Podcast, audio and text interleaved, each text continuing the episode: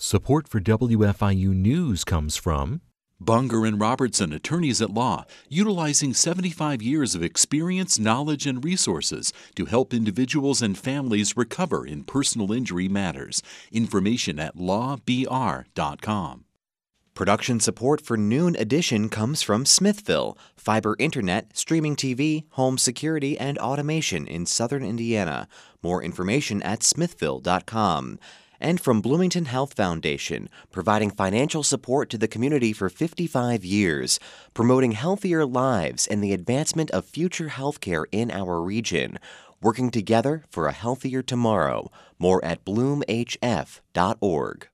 And from Estate and Downsizing Specialists, LLC, offering complete turnkey service for estate and downsizing clients, from initial consultation through home cleanout to final real estate and personal property sales. More at edsindiana.com.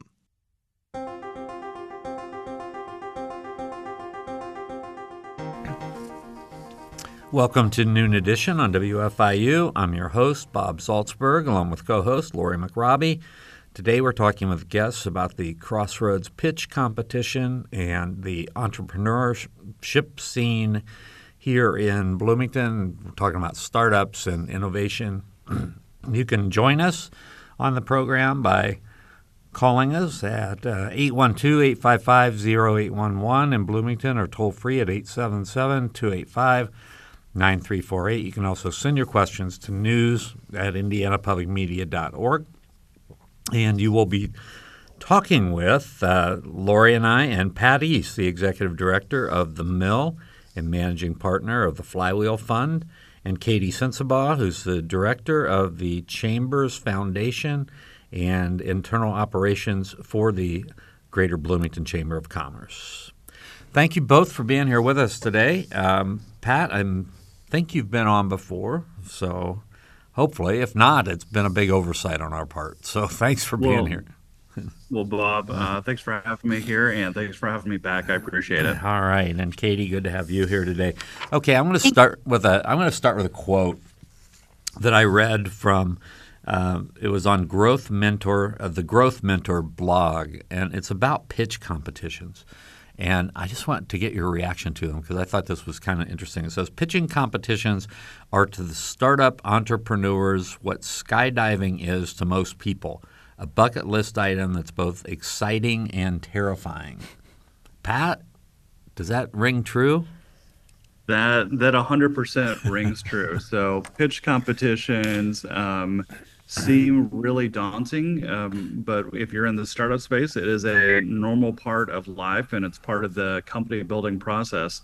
Uh, when you're uh, when you are a startup, uh, normally you're probably going to be raising funds from investors, and so you create a pitch deck to um, to get presentations to investors, and and there's competitions like Crossroads, which is uh, one that the mill runs, but there's pitch competitions all over Indiana where you pitch your company to uh, judges um, and folks in venture capital and startups and economic development and uh, university and um, and government, and you pitch your uh, you, you, pitch your business um, to these judges, and whoever has the best pitch wins. Uh, sometimes you win uh, just a, a, a, cash prize. Sometimes you win an investment. Sometimes you just get advice. But it is it's a process that almost every startup goes through to to really start to um, build their business, to make the contacts they need, to get the advice they need.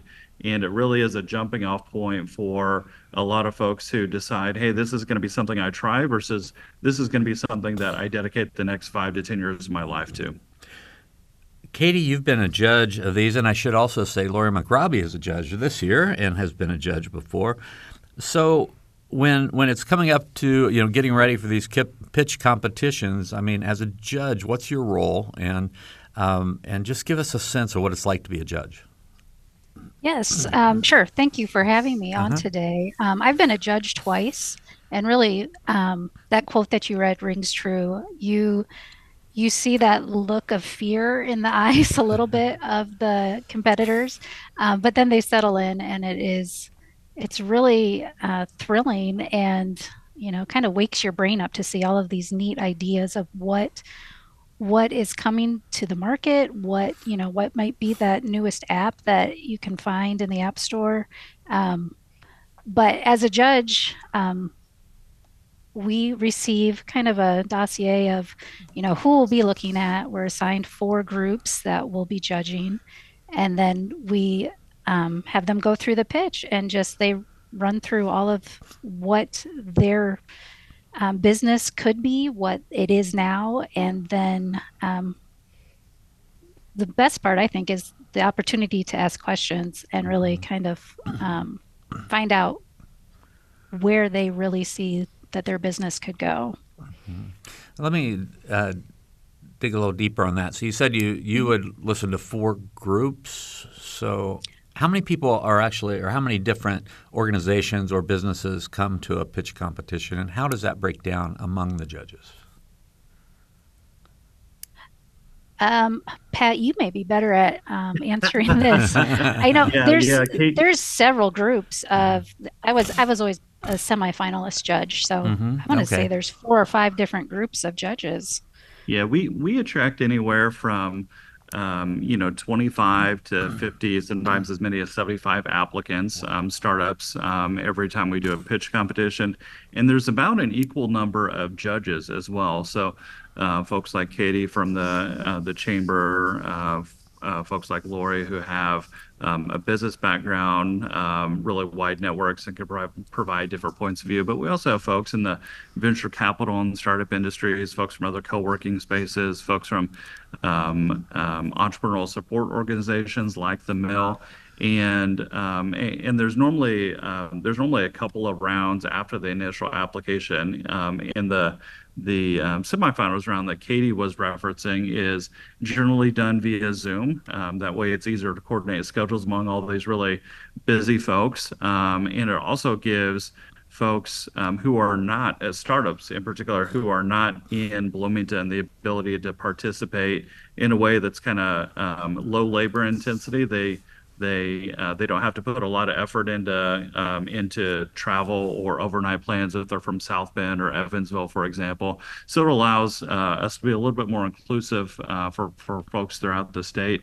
And then from there, um, you know, that initial that initial kind of semifinal round where um, folks are folks like Katie and Lori are judging.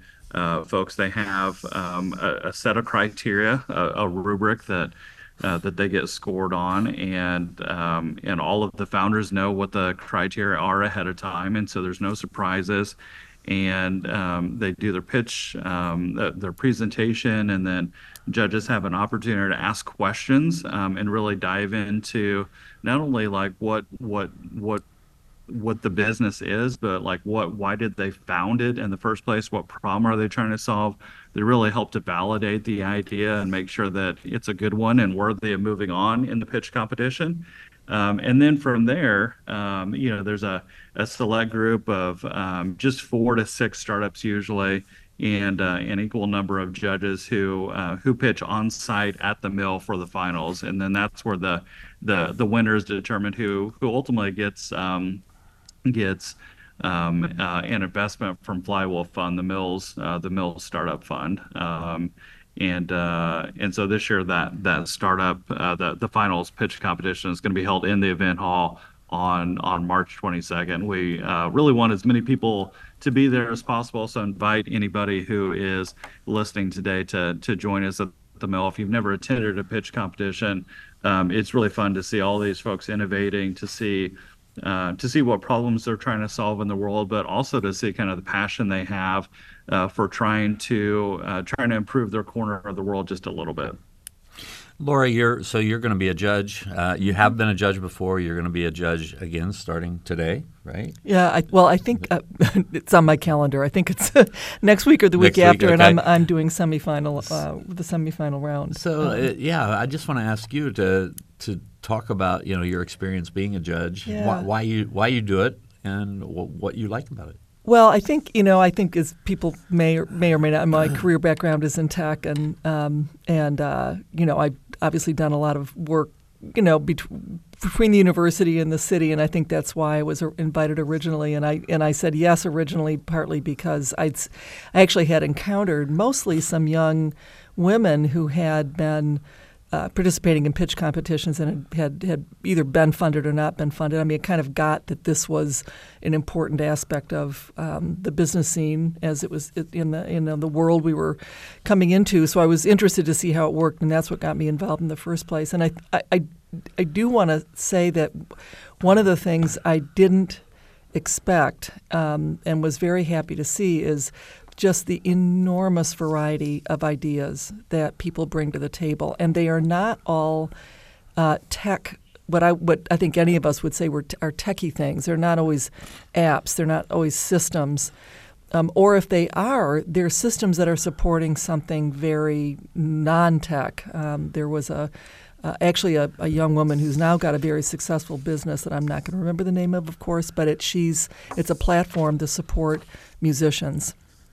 And so, it, it, you know, both in terms of being able to publish their, um, their, uh, it, I, I, oh yeah, I think it's called. Um, well, there's one called Pocket. There's there's actually another one I think that uh, is also helping musicians with intellectual, with publishing and with uh, intellectual property, so forth. Uh, it, anyway, I'm not describing it well, but you get the idea. It's it, the the kind of ideas that are coming to the table are really exciting and it gave me a real insight into how the business world is evolving. So I think anyone out there listening who has ever been approached uh, to be a judge or just to come see, um, you, it's it you're not going into a techie conversation that you might feel like you're you don't have anything to offer. Perhaps um, you do.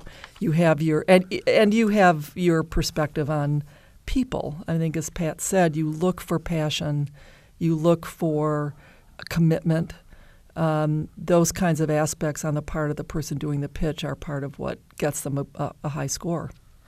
I'm going to let you ask some questions here in a minute, sure. but I have one I want to follow up on with with uh, Pat said said something a couple of different times already. I, I know just enough about sort of innovation and startups to um, talk about it maybe hopefully a little bit intelligently. But what you said, and I, I, want Katie to talk about this too, because let me just back up and say Katie works with entrepreneurship in schools, so she's working with young people a lot.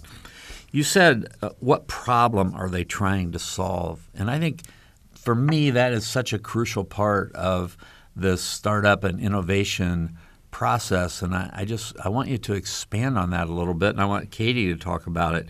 When you talk about you know what problem are people trying to solve? Just how important is that to the process? Pat? Yeah, the, the the the the problem that people are trying to solve is kind of a, a startup mantra that we repeat over and over and over again. Um, so the the great the reason we do that is because the greatest idea in the world, if it is um, if it is clever or neat or smart, but it is looking for a um, if it is a problem looking for a solution, um, that that's the wrong direction, right? We, we really need something that um, there's a, a known problem in the market, um, and that this startup is is the best one to um, it's the best one to fix it. Um, and so uh, like uh, like Lori was mentioning earlier, the the the uh, the woman who has a, a kind of a, a, music company, the platform. Her name is Charlie Edmonds, um, and her her company is called Pocket, and she is actually a um, uh, doctoral student, a PhD student at Jacobs School, right? So does it seem like she would be into entrepreneurship at all? Uh, but she's created this company because um, as a black woman founder in Tennessee. She um, she used to be a middle school teacher, and um, she you know as she's teaching her kids all of this music, she realizes that the realizes that there's not a good way to find um, uh, to find uh, appropriate music that middle school students can learn um, that that is low cost um, that that's appropriate for them um, th- there's not curriculum for that, right? And so um, she wants to create um, this platform so that middle school music teachers can be able to teach their students um, much more effectively um, using different types of music and expose all different types of uh, genres to them and not just kind of have the the the um, same uh, the same types of classical music that's always taught. Not that that's bad a bad thing, but certainly a more diverse point of view is to um, is going to benefit folks just to be able to understand and have more empathy for, for other folks. And so, um, so Charlie um, is really kind of solving her own problem, uh, and that's what we we're really talking about when we say that we want people. Um, uh, we want people to solve problems. We we want the startup to solve a problem, and and we're always asking, what problem are you trying to solve? Sometimes we we fall in love with the um, the idea of my startup and we don't fall in love enough with the problem that that we're trying to solve and the problem is the only thing that matters because that's the only thing that matters to the customers who will eventually pay you yeah I can just add one more example. This wasn't something that came through the mill. It was a, uh, I think it was a pitch competition in, in Fishers, but uh, that that has to. And what reminded me of it was this: you you have to, in some ways, sometimes uh, obviously educate people about what the problem is because we you know how many of us would necessarily know that there's an issue with you know how easy it is for middle school teachers to teach their uh, their band students but the the pitch competition that was there was a pitch competition in Fishers it was won by at the time a high school senior and she was pitching menstrual products to a to a panel of men and she won $25,000. She has a very successful company now, some eight years later. And, you know, it, for someone like that, obviously that's a that's a problem that probably wasn't entirely on the radar screen of the judges. And so part of it is also helping people understand that the problem is real and that it's not niche that and because of course that means it, it, you know there's too small a market it's not going to go anywhere katie i wanted to, to ask a, a, question sort of related to that i guess um, when you're working with students uh, in the schools and trying to talk talking with them about entrepreneurship i mean where, where do you start and what are some of the, the key concepts that you try to hit with them?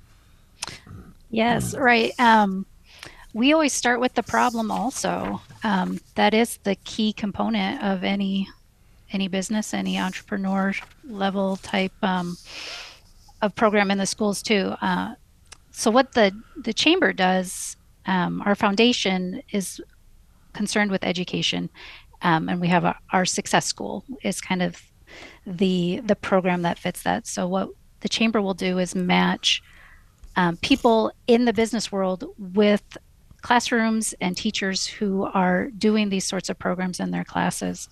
Um, so w- when I go in eh, or bring a volunteer with me as well, we will help the students kind of just figure out that problem and make it very specific to them.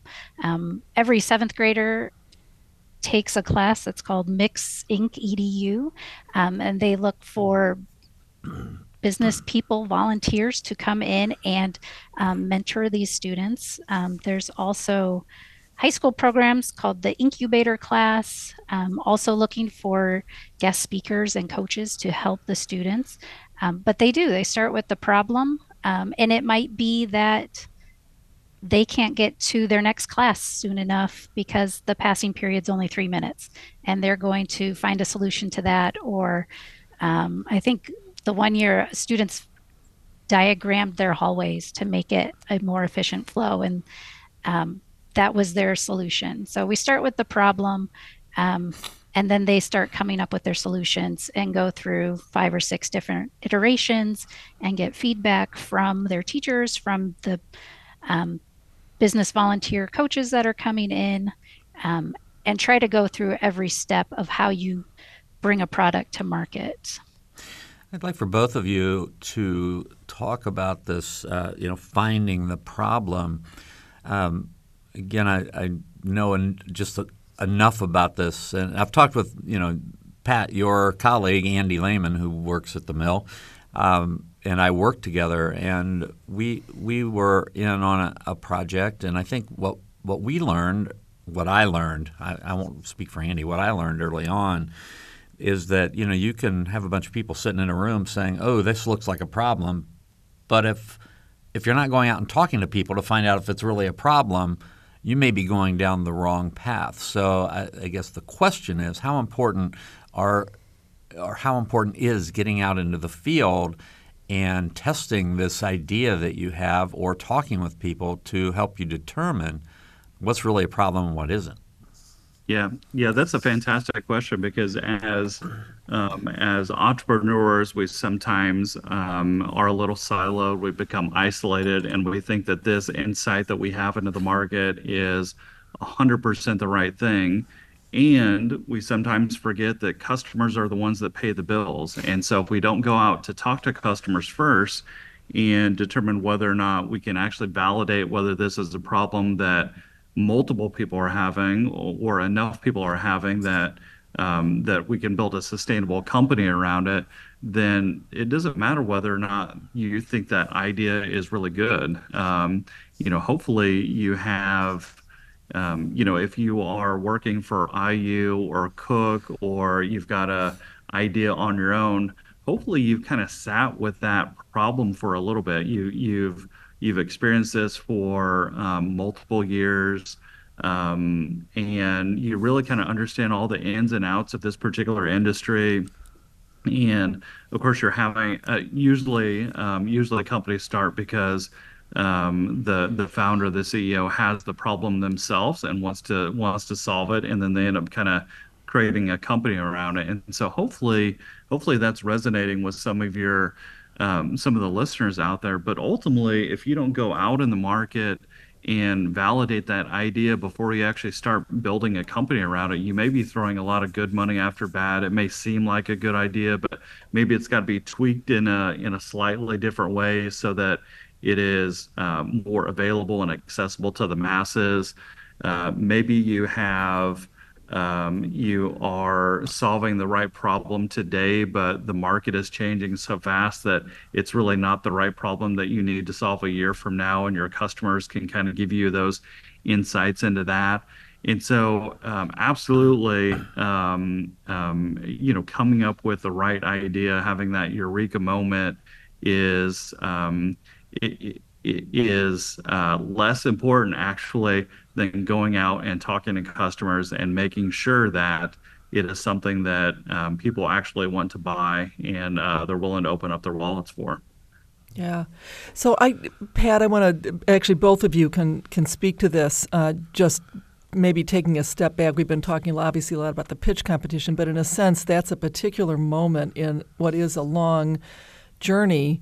Um, and Pat, you're speaking to perhaps some things that need to go on before someone actually goes into a pitch competition, you know, they p- hopefully have spent some time, as you say, sitting with the problem, uh, field testing it in some way, you know, asking their families and, you know, would you would you pay for this and that, what, how, whatever it, it takes so that they know when they come into the pitch competition that they actually can articulate that problem and, and their solution for it. But then there's, of course, a lot of other things that happen after that, too. So, you know, all of that is speaking to the whole entrepreneurship scene um, uh, in general, but of course the one that's developing here in Bloomington, and and the mill has been central to that. Obviously, the chamber has as well, going back a long time. And I wonder if you can each speak to kind of the development of what's going on in Bloomington right now, um, because it's it's it's very exciting what's happening. It's I mean, just in the time I've been here, I've seen it. I've seen it evolve.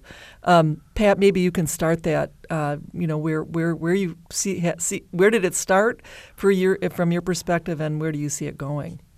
Yeah, yeah, that's a um, that's a really broad, uh, broad, uh, broad question, um, and I think um, having having both the perspectives to, to kind of tackle broad question like that of the mill who focuses on tech and startups, and then the chamber who focuses more on small business. Um, they're critical to to an economy. Um, one is it better than the other. Uh, one is it more impactful than the other. They're just two different two different um, ingredients to kind of what what drives and, and grows cities. And so um, I love that we have kind of this this dichotomy of opinions on here. Um, you know, from the from the Mills perspective, you know, when I started um, my business, Hannapin, my first business, Hannapin Marketing, um, in 2004, um, so quite literally two decades ago, um, the um, uh, Bloomington had what I would call an emerging uh, emerging startup ecosystem. Um, and I think emerging sometimes is a nice way to describe, hey, there's nothing there yet, but we hope there's going to be something in the future. and um, and so you know we. My wife and I uh, co-founded the business. We really kind of toiled away for a long, long time before we, um, you know, figured out the right people to talk to and pulled in the right uh, employees and and found the right clients. Um, and candidly, a lot of those folks were in Indianapolis. Um, and at the time, you know, when we started the business, we didn't have kids. And so making it up to the north side of Indianapolis for a 6 a.m. breakfast meeting, I, I could do that. It was difficult to do, right? Because you gotta you gotta wake up at 4 a.m. to make the 6 a.m. meeting, but that's not possible for for everybody. Um, and so one of the things that um, uh, the, the mill does is we just make it easier for people to start their businesses. Um, and, you know, part of the reason why I work here, really the driving reason why I work here is because when, when we, um, when we, um, started Hannapin and we were growing it and building it. I mean, we grew it to 75 employees. We had clients all over the world. We had the largest trade show in our industry. We were the ones that produced that. Uh, we had about 10 million in sales. I mean, it was a it was a objective success. People were changing and growing their careers. I I loved running that company, but wow, did I take a lot more bruising and scrape knees than what I needed to. And so we want to make that process of growing and building your company and accelerating it. We want to make that as easy as possible for other folks, so that when they do run into obstacles life doesn't get in the way um, and and force them to stop and and maybe take a quote unquote regular job. And I think um, you know the chamber does does a little bit of that too with all of their connections and networking, and they offer a ton of training and programs. Um, and, and I think having having these two organizations help kind of support the business ecosystem in general, but the mill with startups and and uh, and the chamber with small businesses. I think it's absolutely critical for um, for cities like Bloomington who uh, who are doing well and and want to do more. Yeah, and I completely agree with Pat. Um, where the mill is amazing at startups and building those businesses, the chamber kind of the mill will pass the baton, and um, the chamber excels at sustaining businesses. Um, our motto has always been better business, better community, and really when we when we connect these businesses together, um, you know, revenues go up, networking goes up, marketing goes up. Everyone, you just start to see a thriving community where people are working together, um, and in a very collaborative, supporting kind of way. And it it really is exciting to see that happening in Bloomington um, the chamber, I mean, we're excited about the convention center project that is underway, and we are going to, you know, see a new convention center in a couple of years here, um, and and each time we that I judge one of these pitch competitions, you just you get excited about what is coming and how um, how we can all be a part of it. Um, like Pat was saying, the chamber really excels at connections for these businesses as they are growing.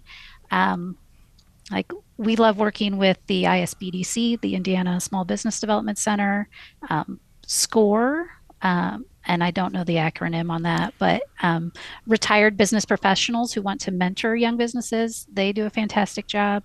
Um, and any business you know can access a lot of our business resources on our webpage too as well as chamberbloomington.org but it just it helps build this ecosystem like um, like you were saying lori about how we we build this thriving community i'm going to give our contact information again if you have any questions or comments for our our guests today uh, we're talking about the crossroads pitch competition and entrepreneurship in general and the, the startup culture here in Bloomington and in Indiana. You can call us at 812 855 0811 in Bloomington or toll free at 877 285 9348. You can also send your questions to news at indianapublicmedia.org. Some questions have come in through our producer, Nathan. Uh, here's one, uh, one question, and this, I guess, would go to uh, Lori and Katie. It says, uh, Do you have current market problems that you would like to, to be solved as judges? Are you, are you going into the competition with any ideas that you hope you see, or do you just have an open mind? Katie, do you want to Sure. take that one first? Um, I have an open. I try to have an open mind. I there are like I think Lori said this earlier in in our discussion. There are so many new ideas that people are bringing to us as judges to hear about. I don't have any preconceived um, ideas of what I might might hear, um, but man, I as we've been talking, I've been thinking about some of the different pitches that I've judged. Um, I mean, there was one on a wearable Narcan device, which I think could be, you know, it could be revolutionary for um, substance treatment, substance abuse disorder treatment. Um, there was there was one on rentable adventure gear, um, like kayaks, how you could go to a new city that you want to kayak in and download, you know, download this app and then be able to rent rent your equipment that you need so you don't have to store it or haul it. Um, so it's just a huge gamut of different ideas that all solve a different problem. Um, what do you think, Lori? Do you? Yeah, I, sa- same thing. I don't. I, I don't go in with any preconceived notions. Um, part, you know, I think like you, it's so much fun to see the range, and you're going to be sort of surprised by, uh, again, some problem you didn't know existed, and somebody's got an idea for how to solve it.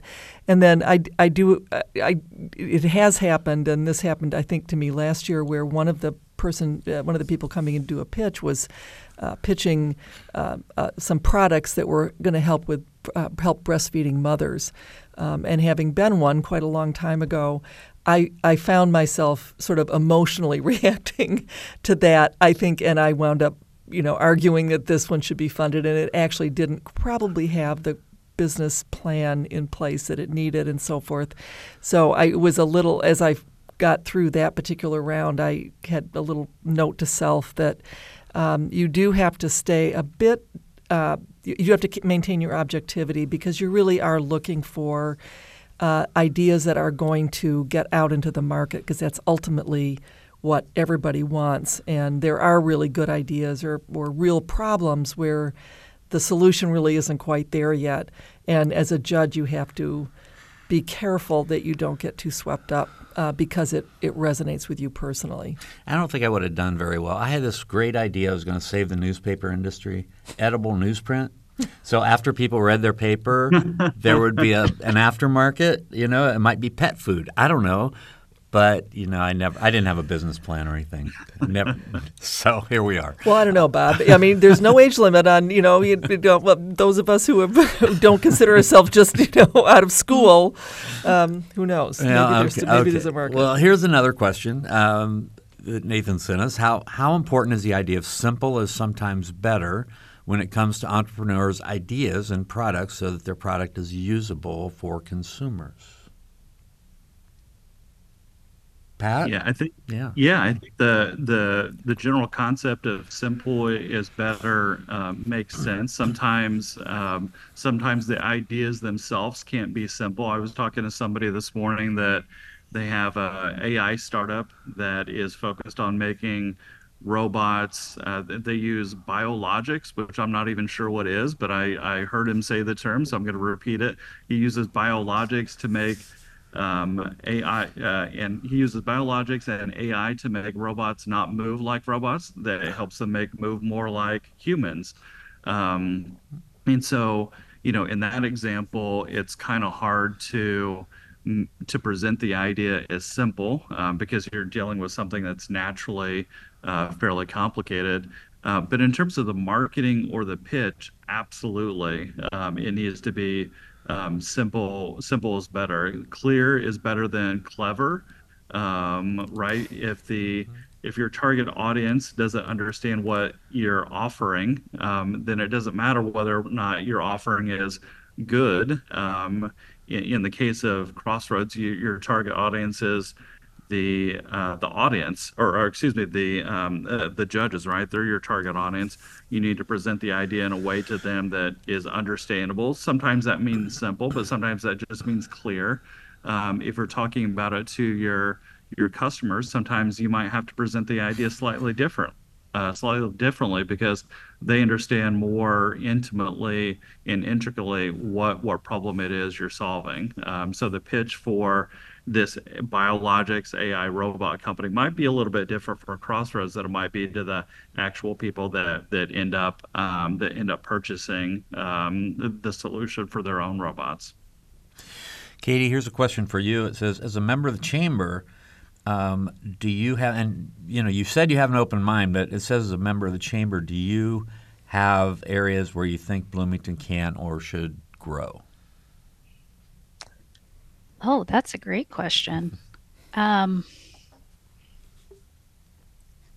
I think Bloomington is great with the with our biomedical industries. I think we can really um, lean into that even more um, and really make Bloomington a hub for that sort of activity. Um, I love what we're seeing with the the mill and the trades district and where that can go and how we can really become this known location for entrepreneurship for remote workers. Um, I maybe Pat can talk about that program a little bit um, for people to to live here and help make you know be a part of the community. Um, I I don't really have any like segment of you know the business world that I lean toward more or less. Um, but yeah, I, okay. There's always room to grow, mm-hmm. definitely. Mm-hmm. Okay. Well, I, I want to give Pat an opportunity because we we have been talking on this show as if everybody, all of our listeners, understand what the mill is and where the mill is. And yeah. I think that that's a big assumption to make. So, could you sort of give us your elevator speech for what the mill is and what the yeah. trades district is yeah. and, and what your vision is? Your pitch. Yeah, yeah, yep, absolutely. Yeah, that. Uh, yeah, yeah, that's a good question. Just to level set us. So, the mill is an entrepreneurship center, um, and what that means for uh, for your listeners is if you want to start a company if you want to grow a company this is this is where you need to come to to get the resources um, to get the connections to get the advice. We have um, of course crossroads our pitch competition. We have flywheel fund which is a, a startup investment fund where we uh, invest um, up to $100000 into into some companies. Um, we recruit remote workers, which was uh, kind of what Katie was talking about before. We we have lots of programs that um, that uh, are directly related to how do I build and how do I accelerate growth of a startup. But we also have programs like Bloomington Remote, where we're recruiting these remote remote workers. We have these programs that kind of help build the infrastructure um, and and uh, for uh, for a better startup ecosystem. We need more uh, we need more people in Bloomington. We need um, uh, we need more people with kind of startup backgrounds and business backgrounds, so that we can create um, create more companies, so that we can create more opportunities for folks. Um, you know, growth. Um, you know, there's always this tension in Bloomington. We we love Bloomington the way it is, but yet we want things to be better, but yet we don't actually change. Um, and I think the um, you know, with these companies that we're creating at the mill, there's an opportunity to um, to to create these companies in a way that's very sustainable, um, that doesn't create so much change that it that it um, uh, that it that it makes us shrink from um, uh, yeah that it makes us shrink that it just it, we can create these companies in a way that creates more opportunities for folks. Um, you know, when I look at the the actual building that we're in, it's the Shower Brothers Furniture Factory. Um, um, at one point, they were the dominant furniture manufacturer in in the United States. At one point, they manufactured up to 60 percent of the consumer furniture because they took the process of lamination, they took the process of veneer.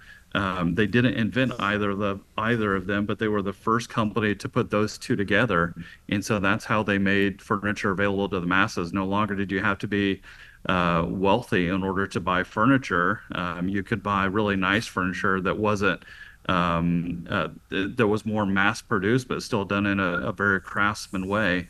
And, uh, and, and that's really kind of what we're what we're trying to do here at the mills. We're trying to create companies um, and create growth and opportunities for people, but we're not trying to do it with um, with um, manufacturing plants or with smokestacks. We're trying to do it in the same way that that uh, Shower Brothers did. I mean, the the building one is a 19,000 square foot facility. They had five buildings, so call it 100,000 square feet in Bloomington, but they manufactured 60% of the consumer furniture in the United States. So the, the impact per square foot they had was huge. And we're trying to do the same thing here where you can you can come into the mill and all you have is your laptop and a backpack and an idea. And with the internet connection and the resources here, you can um, you can start your company, you can grow your company, you can accelerate it, and you can make a similar impact on the world with your company that Shower Brothers had uh, on uh, on the world, but hundred years ago. Yeah.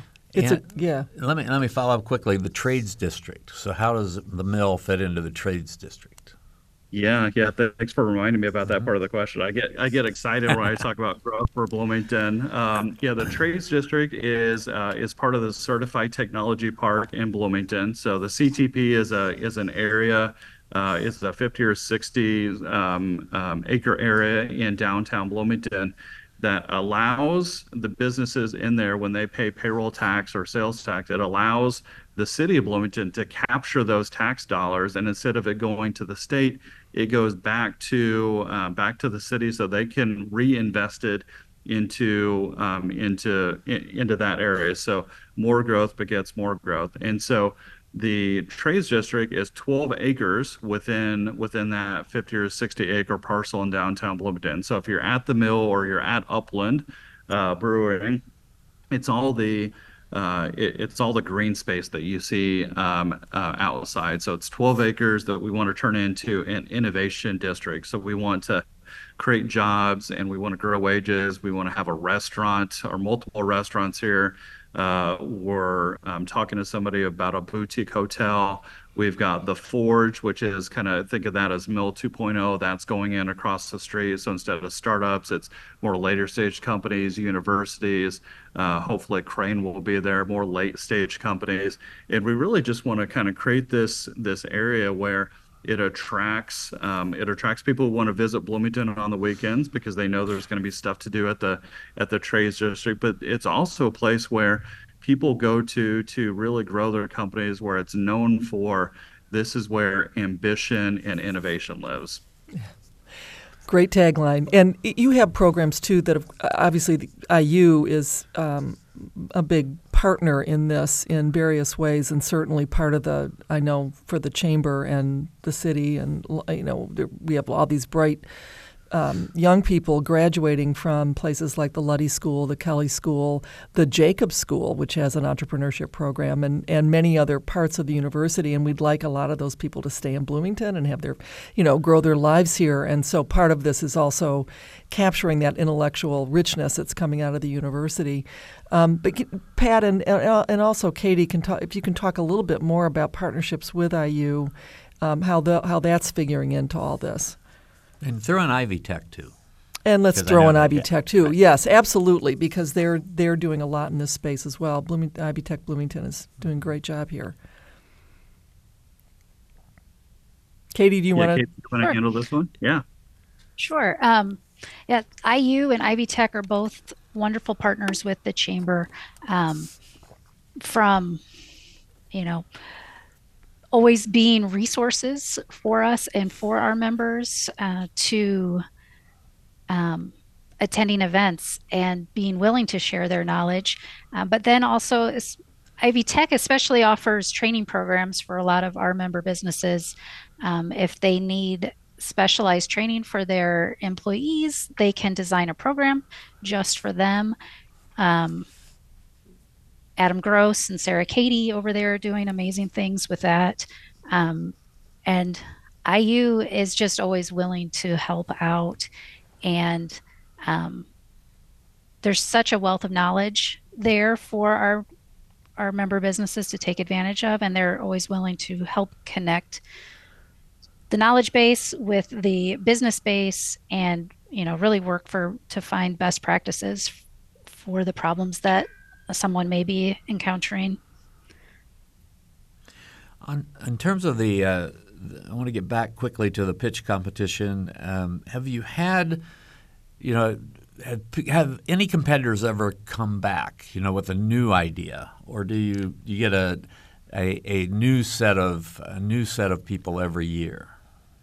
Oh, that's a that's a great question. I'm going to have to take a second to think about that. Um, you know, we we started the pitch competition actually a couple years before we started the mill. So the mill's five years old. So Crossroads is seven. So we've got.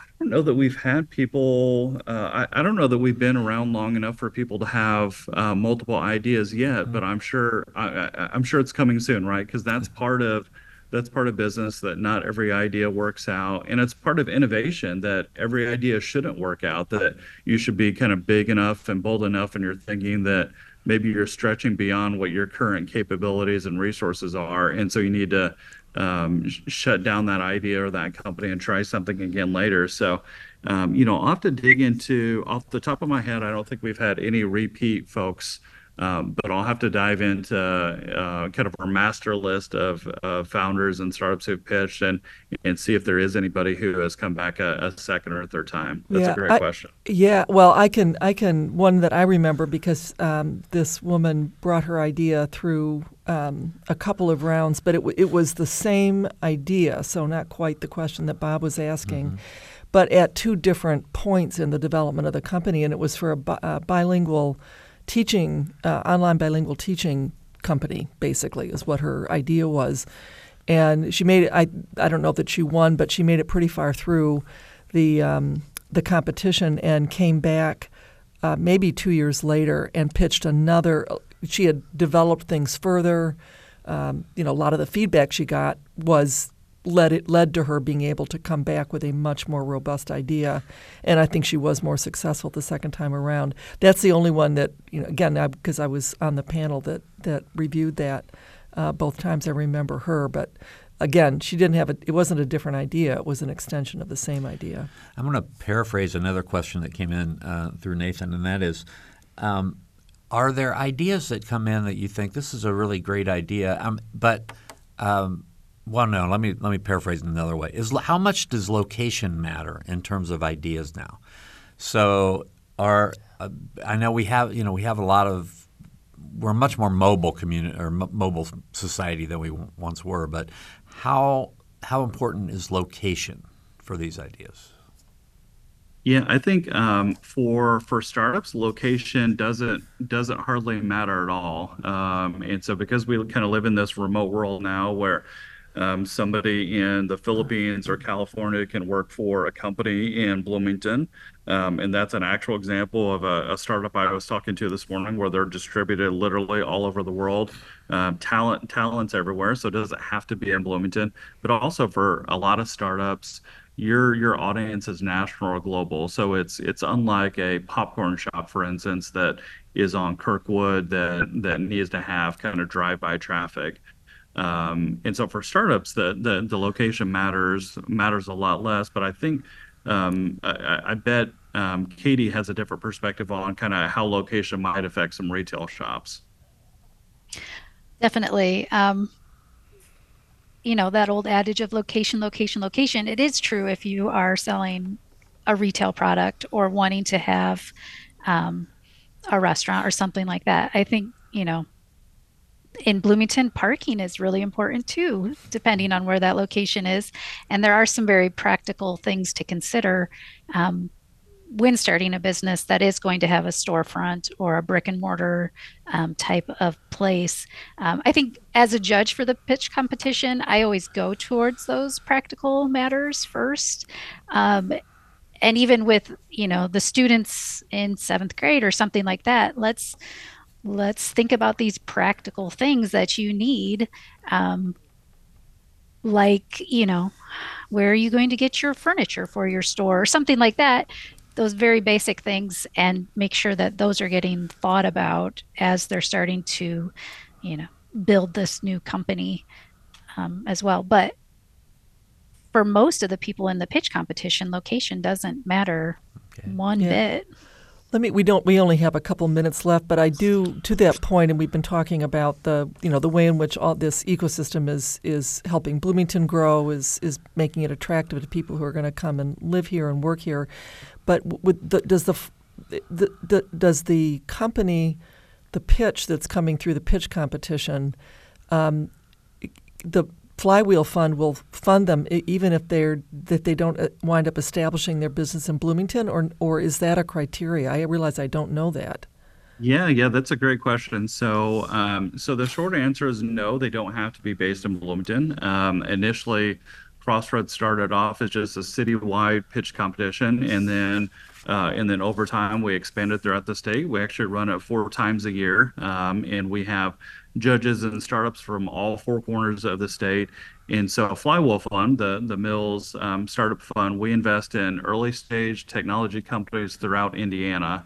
And so, regardless of where the the startup is located, uh, um, if it wins the competition, then then Flywheel will fund it about a third of the capital, um, um, even though we invest throughout the state, about a third of the capital that we do invest ends up staying in Bloomington Company. So there definitely is a um, um, uh, kind of a focus there because we have a lot of great startups, of course. Um, but to answer your question uh, very directly and succinctly, um, regardless of where the the startup is located, as long as they're in Indiana, then and they win the pitch competition, uh, then Flywheel will fund it. Yeah. All right. Thank you very much. We've been talking with Katie Sensabaugh from the Greater Bloomington Chamber of Commerce and Pat East, Executive Director of the Mill and Managing Partner of the Flywheel Fund, about the uh, startup uh, ecosystem here in Bloomington and Monroe County. For Lori McRobbie, our engineer Mike Pashkash, and our producer Nathan Moore, I'm Bob Zaltsberg. Thanks for listening to Noon Edition. Production support for Noon Edition comes from Smithville, fiber internet, streaming TV, home security, and automation in southern Indiana. More information at smithville.com and from Bloomington Health Foundation, providing financial support to the community for 55 years, promoting healthier lives and the advancement of future healthcare in our region, working together for a healthier tomorrow. More at bloomhf.org. And from Estate and Downsizing Specialists, LLC, offering complete turnkey service for estate and downsizing clients from initial consultation through home cleanout to final real estate and personal property sales. More at edsindiana.com.